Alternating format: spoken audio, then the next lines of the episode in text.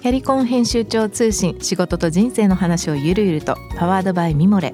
このポッドキャストではミモレ編集長の河原咲子が時には一人で時にはゲストをお招きしキャリアコンサルタントの資格を生かして仕事と人生そして職業キャリアだけじゃないライフキャリアの話を誰にでも分かりやすくゆるゆるとお話します。毎週金曜日に新しいエピソードを配信中です。ぜひ一度聞いてみてください。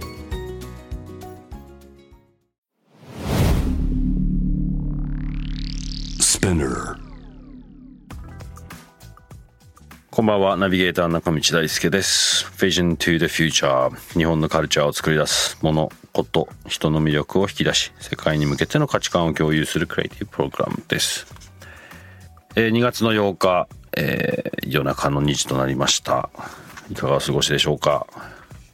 寒い毎日が続いてますが、どうでしょうね。僕はあの、冬は本当にしょっちゅうスキーに山の方に行ってるので、まあ寒いの大嫌いですけど、暑いよりは大好きということで、え冬を満喫しているところではありますが、今年はね、なんかあのー例年に比べると非常に雪も多くて、なんとなくね、いい時期だなと思ってますが、皆さんどうでしょう？スキーとかやりますかね？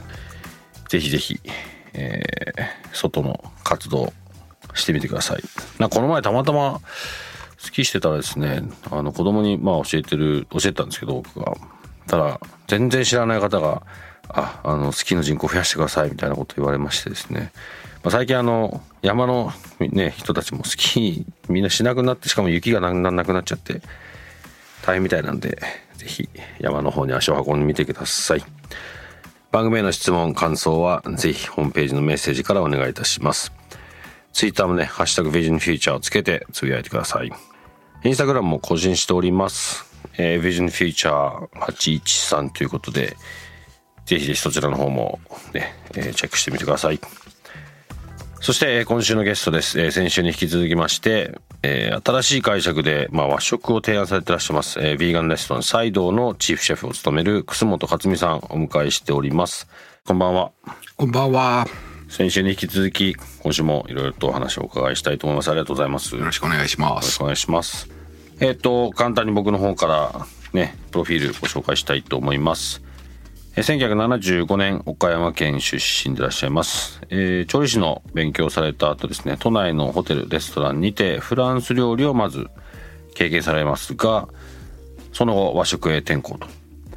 そしてまあフランフレンチのね要素を取り入れた独自のスタイルを確立され2010年から都内の会員制和食店の料理長として、えー9年間そちらを、えーまあそちらをまあ任せてらっしゃったと。そして2019年2月に株式会社ファンフェアに入社されこのヴィーガンレストランサイドをスタート。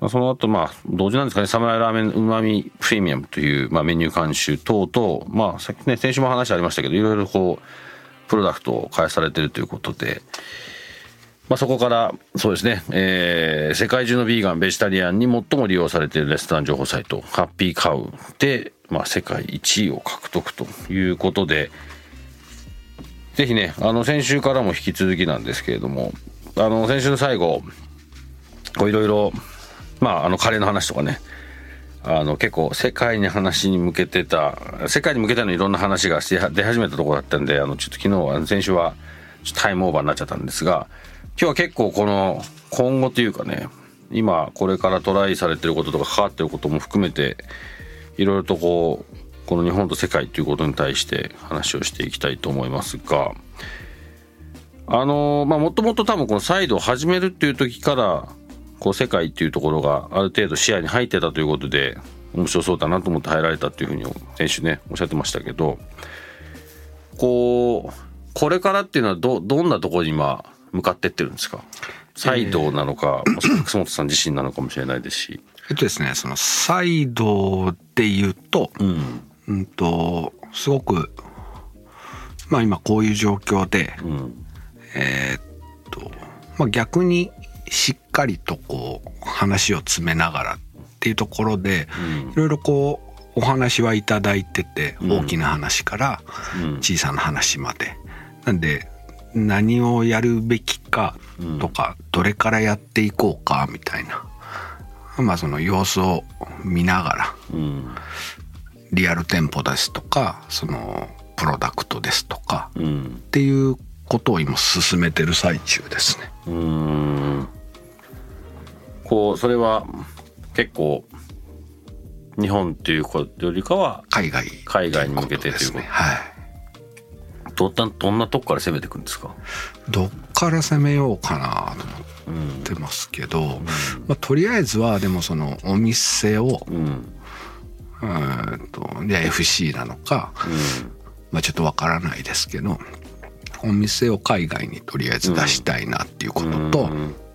あとはうーんとプロダクトも同時に走らせたいなみたいなところで、うんなんか場所とかあるんですか？例えばヨーロッパとかアメリカとかえっアジアととか、今リアル店舗っていうかその店舗で動いてるのは、えっと、ヨーロッパですねまあずそうなんですね、はへでプロダクトのうーんとなんて言えない話もいろいろ多くて。えそうですよね。そうですよが、ねえっと、アメリカでとかっていうそういう話も今いろいろいただいてるところですね。えー、なんか結構そういうパートナーの方とかがいろいろいらっしゃって一緒にやってるんですか？えっとお声がけいただいて、うん。でやる言われるような感じです。ああなるほどね。これはあの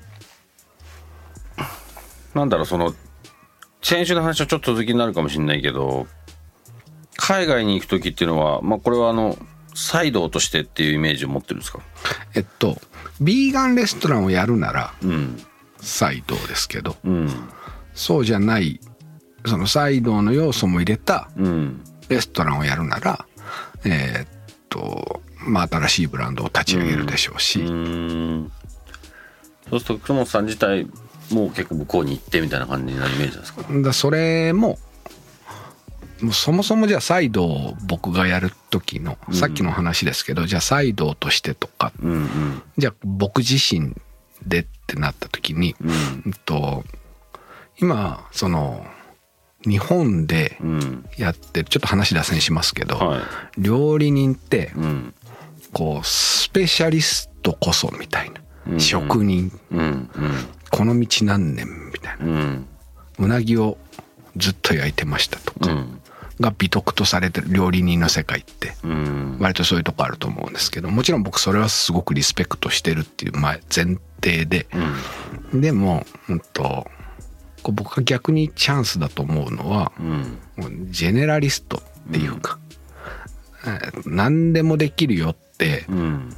すごくこうネガティブに捉えられがちじゃないですか。こう職人世界の中だと。ああなるほど。うんだ僕もともとじゃあそのフランス料理やってんのか日本料理やってんのかみたいなところもありましたし、なんだろうな、うん、いろんな、えー、と人に対応できますよ。その宗教だったり、思想だったり、うんえーっとそこって日本人すごく弱いところだし、うんえーっとその職人社会の中だとすごくんんなんつうのネガティブに捉えられる部分もあるんですけど、僕そここそがチャンスだと思っててうん。僕はそのずっと、えーっと料理をやってきてでイスラム教徒対応でも、まあ、割とその一人者第一人者みたいな評価を得ました、じゃあ、えーっと今度ビーガンのレストランで世界一っていう評価を得ました、うん。ってなった時に僕多分今その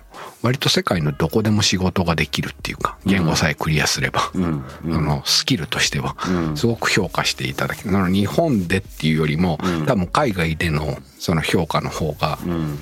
僕のスキルに対しては、うん。えー評価してくれるところが多いと思ってて。うん。なのであの僕個人としてはうん。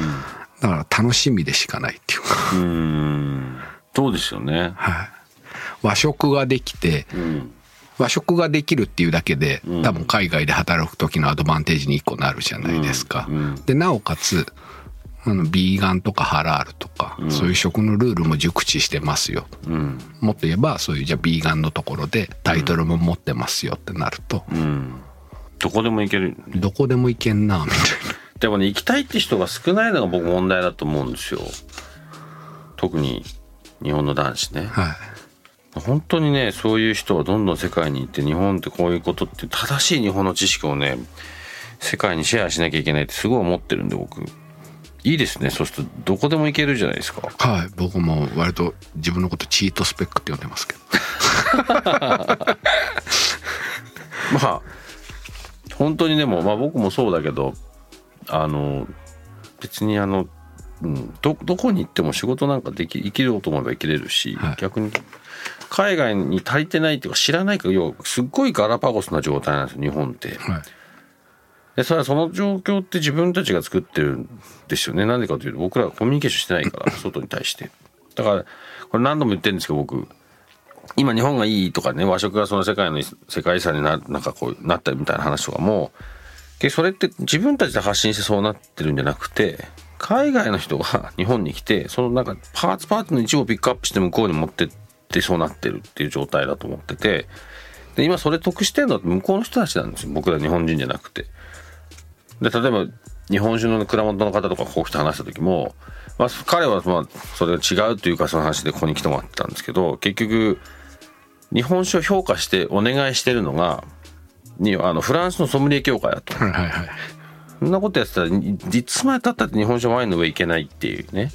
だそういうことが多すぎるんですよね日本とまあマインドセットとして初めから負け戦っていうかそれをちょっとねすごい僕は疑問というかやんなきゃいけないことの一つとして思ってる時にまあその楠本さんみたいな人とかがもうやっぱりどんどん出ていくというか、まあ、僕はそういう人たちと一緒にいろんなことやっていきたいんですけどなんか本当そういうことがなんか本当最近そういう話がやっとできる人がすごい増えてきたなってちょっと個人的には思うんですけどね。でも本当楽しみですねそれはそれでこれからね。そうなんですよ。あのまあ世界の話もちょっとしてますけども結構サイド以外にもなんかその幼稚園とかにもいろいろ取り組みをされてるんですか？この One One Table Day っていうことで。えっとこれもうんとお話をいただいて、先週ですかねあの姫路のうん。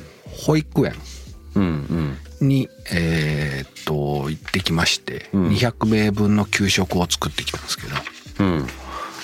これえーっと 別にそのビーガンに皆さんなりましょうとかビーガンのことを知りましょうとかっていう運動でも何でもなくてうん。うーんと病院食とかうん学校給食とかでうんそのアレルギーの子たちっているじゃないですか。うんあとかじゃあこの辺の学校だとえっ、と海外外国の子もい子供もいるじゃないですか。うんでそういう子たちの食事って除去食みたいな呼ばれ方をしてるんですよね。アレルギー除去食とか。まあうんで、えー、と保育園とかだと、まあ、その隣の子がいたずらして事故が起きちゃいけないから、うんあの別の部屋でアレルギーを持った子って給食を食べてたりするんですよ。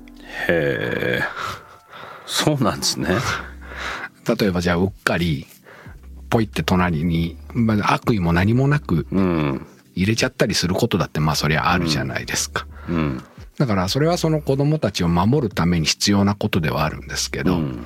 でもっと言えばそのアレルギー除去食って美味しくなくてもうん。とりあえず安全だからいいでしょうんっていう、うん。で病院の病院の食事って美味しくないのって当たり前ってなってるじゃないですか、でも僕これ前病院のその管理栄養士の方が来られていろいろ話してたんですけど、その体を治す病院でうん。一番大事なのって、まあ、薬もそうだけど、うん。まあ食事だろうみたいな、うん。でもその食事がやっぱ美味しくないっつって残されるで私がじゃあ何を今日楠本さんに聞きたかったかっていうと限られたスペックの中でうん。美味しくする方法をうん。熟知されてると思うんで、うん。そのコツを教えてくださいって来たんですよね。僕それすごく正しいなと思ってて、ね 病院は僕ねこの前妻がちょっと一瞬入院したんですけど検査入院みたいなやつで。もうその時も久々に病院の飯みたいな話になりましたけどなんであそこを進化させようと思ってないんだ病院の人たちはってずっと思ってたんですよね。やっとそういう話になってきてるんですか？で、えっと、今回のうん。その保育園の先生もそうだし、うん。美味しなんでそのアレルギーあじゃあ、うん、と卵とか乳製品のアレルギーって大体アレルギーのも6割だったりするんですけど、うん。そこを抜いちゃったらもうそれ美味しくなくて当然みたいなのが、もうそもそも気に入らなくて、ね。うん。それを抜いた上で美味しいものをうん。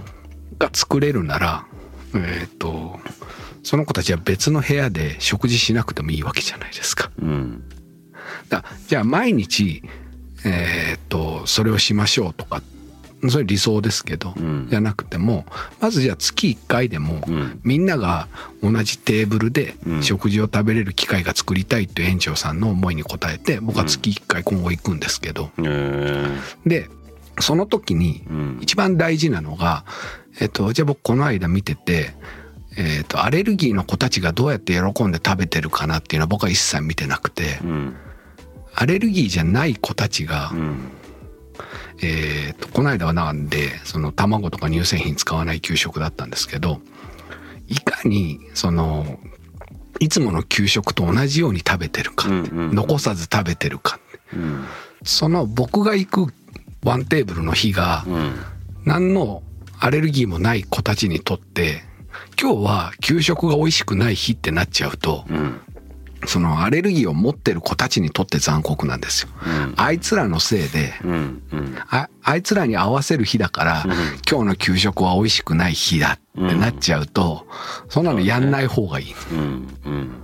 なのでえーっとサイドでもやってるやってるとかサイドの一番の考えは、ううんんと何もえーっと食のルールがない人たちにうん。満足してもらえるものを作って初めてフードダイバーシティだろう、う。ん。その食の多様性の対応だろうっていうところはあって、うん。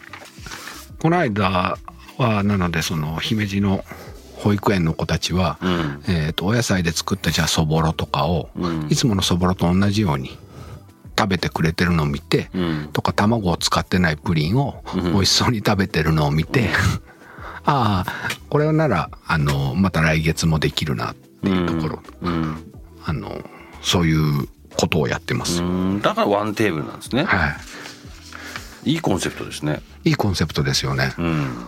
でいかにここも、えっと、先週の話につながってるくるんですけど、うん。いかに気づかせないかっていう。うん。うん。なんで子供たちは怖いっすよ。怖いな 世界一とか関係ないですか？ら関係ない。遠慮とか関係ないから。関係ないですからね、うん。そのまんま直球で帰ってくるんでしょうね。はい、なので、うん。それで喜んで食べてくれればそれは僕の自信にもつながりますし、うん。忖度関係ない子たちなんでうん。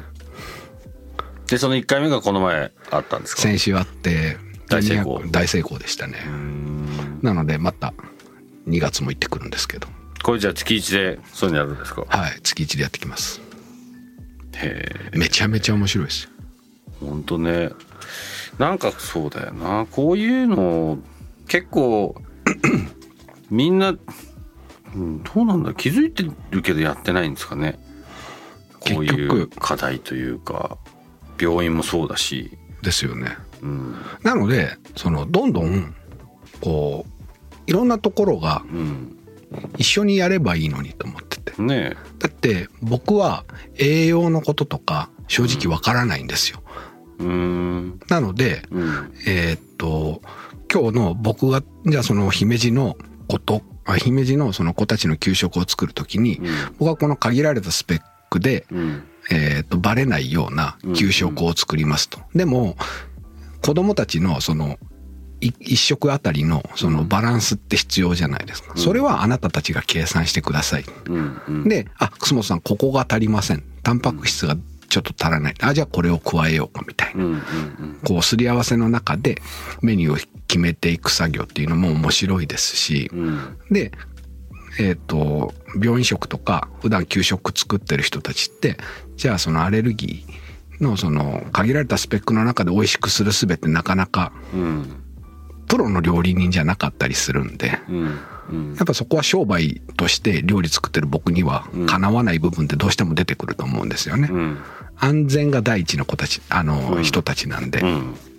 なんで、そういうところとこう、いろいろこう、協力し合ったりとか、することで新しいうんな価値って生まれると僕は絶対思ってて。うん。なんかねそう。結構だってアレルギー持ってる人って子供たちもそうだし子供たちだけじゃなくてもそうですけど結構いるんですよね。僕全然関係ないんであんま気づかないですけど。山ほどいます。そうですよね。僕も全然何もないんですけど。うん。なんか日本だとねよでもまあそう海外でも聞くもんねそんなの。海外も多いですね。ね。えうん。なんかそうそういう意味で食ってこうやっぱりなんだろうな公共関係ないしやっぱ日本がいろんな意味で世界のまあ一番前にいるってやっぱ確信するなんかかジャンルなんですよね。ジャンルですねです本当に。なんかそういうアイデアとかもどんどんねこうワンテーブルがワンワールドになっていろんな形できてるのああいやもう本当そうなんですよ。うん。えー、なんかいいですねそのなんかそのはやっぱりどうしてもさっきの話じゃないけどこう問題がある子をどうしようかっていう発想からえそうじゃなくて全全部一緒になればいいじゃんみたいな。ああそうですそうです。ねえ。うん。なんかそれは子供たちがすごい楽しそうだなってなんか想像つきますね。はサイドをベースとして今のこう形って今いろんなこのワンテーブルのさっきのねあのイニシアティブもそうだと思いますしいろんなことがこう基本的にこう垣根をなくしてっていろいろこうやっていくやっていけるベースみたいな状態だっておっしゃってたじゃないですか。でまあね台湾とかどっか行く時にそのままかもしくはちょっと足せばいいっていうかね これは素晴らしいまあアイデアというか現状というかかなと思うんですよね。なこれここからこうなんだろういろんなことを足し上げていくというか、まあ、ベースがもうあるから、まあ、先週のあのカレーの話もそうですよね。ベースがあるからちょっとこう足していくと。でそれさらにその自分たちの和食っていうこう軸で戦えるっていうのはこれはすごく強いことですよね。いめちゃくちゃ強いですね。もうどうも下駄履かしてもらってる感じですよ本当。だそれはなんかそういうイメージがあったんですか？初めから。そうですね。あの僕その前のお店やその会員制のお店やってる時にこれをえっ、とまあじゃあ食の近畿をやりますって対応してますっていう時に、プライベートジェットの機内食みたいなのもやってたんですよへえ。その並行してうん。でそれ海外の方が日本に来るときに？海外の方が日本に来てうで日本から帰る時の食事ですねん。でまあその VVIP って言われる人たちの食事で まあ要はメニューもないんですようん。うん。でメニューもなくて、うんと、本当にリクエストベース食べたいものを送るんで値段はもう月末後でうんうんまとめて、だからもうよいいねで値段がつけれるようなうん食事です、うん。でそこでリクエストが多かったのがあのじゃあイスラム教徒の人とかビーガンとかベジタリアンの VVIP って言われるような人たちも意外と,、うん。うん、とラーメン僕のスペックでラーメンを作ってくれとかうん。動物性のものを使わないラーメンを作ってくれとかうん。今もう本当にサイドでやってるメニューみたいなもののリクエストがすごく多くてへえ。やっぱこういうのが人気あんだなみたいなうん。のが、うん、その分かったっていうかうん。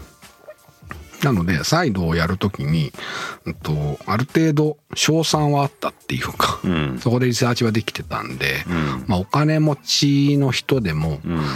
食べたいものってまあまあ僕らが思う思って理想像してるところとそんなに違わないんだなみたいな、うんうん本当にそう思いますねでも違わないしなんだろうな、まあ、なんかちょっと特別視しすぎちゃったああもう本当そうですね、うん。全然それぐらい僕ね日本のレベルが高いんですよね、ええ。あた当たり前のレベルが。でまあ特にロンドンとそれ比較するとねちょっとあれなんですけど最近変わってきたとはいえよっぽどお金かけないと美味しいところにたどり着けなかったんですね昔って。あとは本当になんかもうちょっとこれ食事として成り立ってんのぐらいなもう茹でてグレービーかけて終了みたいな。そういうまあでもまあいまだに多分そういうとあるんでしょうけど、まあ、そういうまああんまその食文化がないところからだんだんだんこう急激に上がってきてるようなのを見てるのでこの日本のなんかねなんか家庭料理の自分でさえ例えばじゃあ味噌汁にだし入れて味噌入れてとかってあの当たり前？だしを入れるなんて感覚はどう考えても出ないですからね向こうの人に。なので本当にこうものすごくミステリアスに映ると思うんですよね。海外の人、うん、料理人目線で言っても、うん、えー、っとじゃあラーメンの作り方とか、うん。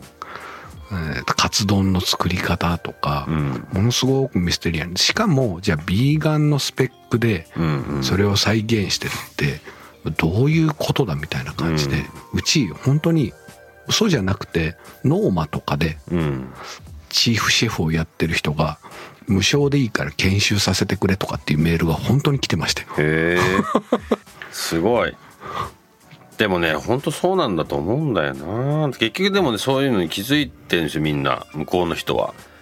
で僕らが出ていかないと結局そうやって持ってかれてなんかね結局向こうの人のためになってるんですけどなんだろうななんかその食の僕らの持ってる文化自体はやっぱ広げてって向こうにこう浸透させてあげないとベースがねどんどんなくなっていっちゃいますよね日本の。あとなんかよく最近最近じゃないの僕がいた時からもそうですけど結局日本食屋さんってこうすごいクリシェというかもうなんか焼き鳥屋があって寿司があってうどんみたいになっててでもやってるのみんな中国人の人なんですよ。これなあと思ってたんですけどやっぱその原因って別にやってた彼らじゃなくてまあそれを出さない僕らの問題というかだそそこがすごいやっぱねまあそのあのいろんなこと海外出さなきゃいけない中でさ職は外せないから自分で無理してもいいから一回トライしようってやってったとこのなんか一番の僕の中でドライバーって、そう。まあそそういうことをすることで海外の人は日本に来てむちゃくちゃ喜んでるわけじゃないか。そこら辺にある焼き鳥屋とか、はいはい、そこら辺にある普通の日本のご飯。だから別に向こうに行って普通にそれが出てったら彼らのクオリティブライフも上がるし日本のそういう人たちもちゃんとそこにこうマーケットがちゃんとできるっていうなんか合わせていくっていうことよりか新しく作ってってあげるみたいな感覚なんでそういうことするとなもっとみんなウィンウィンなんだけどなってずっと思ってる思ってるし今なんかそれを今すごい楠本さんがやろうとしてるのがすごい応援したいしなんかちょっと一緒にやれることがあったらぜひぜひやりたいなと思ってました ずっと。なんかね本当にあのそういうシェフの人ってまあどうなんですかあんまそういうことをここまで具体的に考えてる人って、まあ、そんなにいろんなシェフ会ったことないですけど結構職人っぽいイメージ、まあ、うちのうちのシェフたちもそうですけどなんかこうこうギュッとこうここっていうふうに考えちゃう人が多い気がするんですけど全然そういう感じじゃないですね。そうですね。あのどうやったら勝てるんだっけっていうのを、うんうん、やっぱ知らないと、勝てないですよね。でもね日本はねアイディアの宝庫なんですよ。世界から見ると。何も何もなくてもですよ。僕らの当たり前が世界の当たり前ないから本当そうですその曲そのままあればいいじゃんみたいな、はい、うちの周りの連中もいろいろ海外が海外の僕はリーバイスにいた時もそうですけど僕はリーバイスのグローバルのダイレクターしたんですけど日本に来るんですよ。日本に行くんですみんな。インスピレーションツアーっつって。で、まあ、いろんなのを見て持ってって作っていくんです。まあ僕はもうその時アメリカのね会社だからあれでしたけど。そう。日本にはねもうアイディアがたくさん詰まってるんですよ文化っていう。だってあのスペインの、うん、その当時一番予約が取れないって言われてエルブジっていうあそこのフェラン・アドリアっていうシェフが、はいうん、えー、っとその科学と調理を融合させて、うん、世界的ブームになったんですけど、うん、彼の取っかかりは日本に来てあの偽いくらってあったじゃないですか昔。うんうん。なんかあしましたねありありましたよね、ね。いくらって、うん、あれを見てその日本人はいやいやシェフが食べるようなもんじゃないです。でも彼はその技術が面白かったんですよ。うん。うん、でそれを持って帰って中にオリーブオイルを詰めて、うん。世界的にブームになったんですよ。日本人は気づかなかったんです。いくらの代用品として、いや、これはもう安いいくら。うん。うん、でも海外の人から見たら、うん。その技術が面白くて、うん。中に詰めるものを変えれば、もっと面白いものが生まれるんじゃないかなみたいな、そうですよね。もうそんなものだらけです日本って。ね。はい。ちょっとなんかいいきっかけになるといいなと思ってます今日のこのお話と出会いが。今後にちょっと勝手ながら期待させていただいてますがぜひぜぜひよろしくお願いします。よろしくお願いします。ということで、えーとちょっとなんかすいません。僕の勝手な話も含めていろいろしちゃいましたけれどもすごい楽しな楽しかったお話を聞かせていただきました、えー今夜のゲストビーガンレストランサイドのチーフシェフ楠本克美さんお迎えいたしました。またちょっと近々お会いしたいと思います。はい。J-Wave. Vision to the future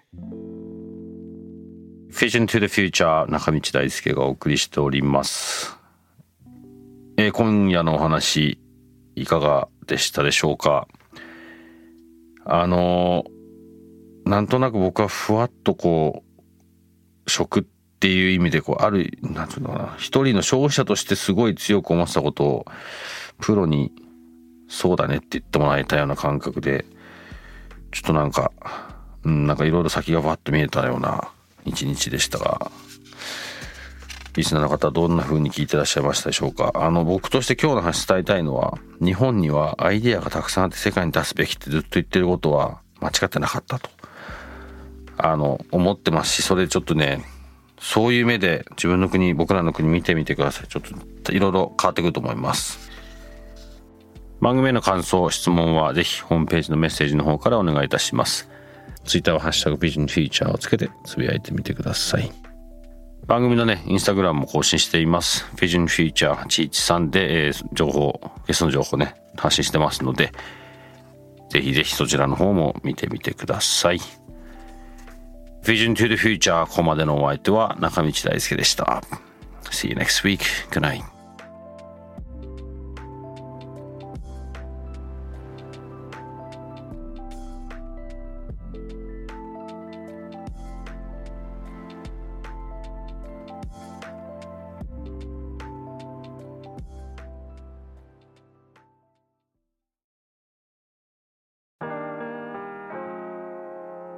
美容家の神崎めぐみと編集者の大森洋子でお届けする雑談ポッドキャスト「ウォンと私のお名前なんての?ふと私って誰なんだ？と自分がぐらついてしまうそんなあなたと毎日を楽しくするサバイバル術を一緒に考えていきます。ウォンとは毎週水曜日朝5時に配信。ぜひお聞きのプラットフォームでフォローしてください